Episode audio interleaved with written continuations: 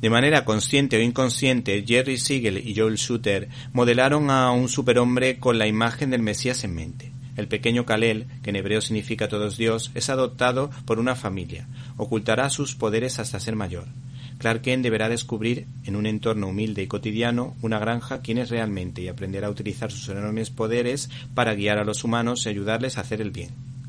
Este texto que les acabo de leer ha sido escrito por Juan Antonio Bayona, el prologuista de este cómic, Superman Special Action Comic número 1000, editado por ECC, que celebra el 80 cumpleaños del Hombre de Acero.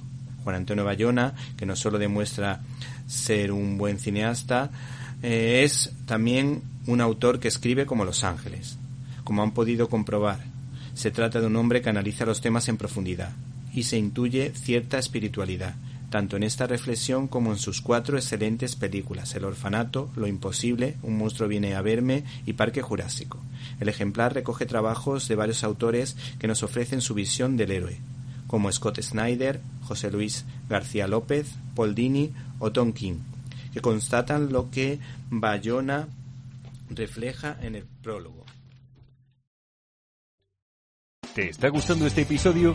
Hazte fan desde el botón Apoyar del podcast de Nivos. Elige tu aportación y podrás escuchar este y el resto de sus episodios extra. Además, ayudarás a su productor a seguir creando contenido con la misma pasión y dedicación.